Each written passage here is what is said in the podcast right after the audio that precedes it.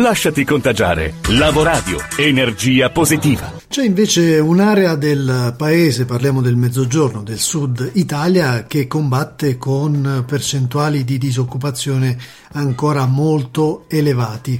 Beh, modello, uno dei modelli che si sta sviluppando al sud è quello dell'autoimpresa e a dare una mano agli aspiranti imprenditori c'è un programma che sta, si sta rivelando molto efficace che si chiama Resto al Sud, è promosso da Invitalia e sta fornendo l'opportunità a molti giovani di rimanere sui propri territori a lavorare, a fare impresa, ma anche ad una buona percentuale a ritornare magari dal nord o dall'estero per scommettere sui territori appunto del mezzogiorno. Abbiamo incontrato Gianmarco Verachi, responsabile Service Unit Resto al Sud, al quale abbiamo chiesto di farci un primo bilancio di questa misura. Direi molto positivo, cioè noi siamo da un poco più di un anno dall'avvio dell'iniziativa abbiamo avuto un grande riscontro in termini di numeri ma anche in termini di interesse e di partecipazione. La misura è nativa digitale, quindi mh, tutte le istanze ma anche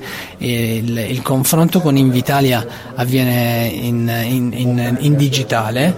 Eh, le volevo fare, dare qualche dato, visto che mi parlava di impatto dal 15 di gennaio 2018, quando è stato avviato lo sportello, noi in piattaforma abbiamo oltre 18.000 domande tra domande in lavorazione e quelle presentate che ammontano a oltre 7.500. Impatto anche economico. Pensi che in un solo anno, adesso parliamo delle iniziative approvate, noi copriremo investimenti, sono stati presentati degli investimenti che si avvicinano ai 200 milioni di euro interamente coperti dalla, dall'architettura finanziaria dello strumento. Completiamo il dato numerico dando anche una proiezione rispetto agli occupati potenziali attraverso questa misura. Allora, parliamo degli approvati, quindi sono dati, dati reali, no? le, le, iniziative che, che, abbiamo approvato hanno dei numeri che ci dicono che creeranno un'occupazione per oltre eh, 10.500 nuove unità, per cui per un anno di attività è tanto. Quali sono i settori? Perché queste imprese che si sviluppano sui territori spesso seguono anche le vocazioni dei territori sì, stessi. Sì.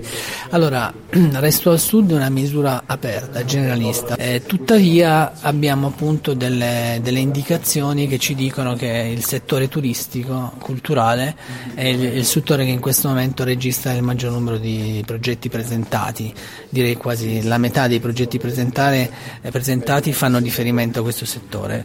Le attività manifatturiere coprono poco più del 20% delle domande, il settore delle costruzioni e l'ICT si attestano sul 3%, servizi alla persona 18, servizi alle piccole e medie imprese 4%. Queste sono le percentuali settoriali. Poi, come si diceva oggi, secondo me l'evoluzione di questa misura starà anche eh, in termini qualitativi nella capacità dei territori di spingere, di, di, collaborare con Invitalia e spingere le peculiarità territoriali in modo tale che la misura possa accompagnare per quanto possibile una domanda qualificata. Una rassicurazione rispetto ai tempi di erogazione anche del finanziamento. Resto al Sud eh, si caratterizza per essere una misura molto smart, molto al passo coi tempi e quindi a tempi eh, di reazione rispetto alle, alle istanze rapidi. La norma ci chiede ad esempio che entro 60 giorni noi valutiamo il progetto di impresa e questo lo facciamo e le dirò di più, spesso riusciamo a farlo anche in tempi più stretti.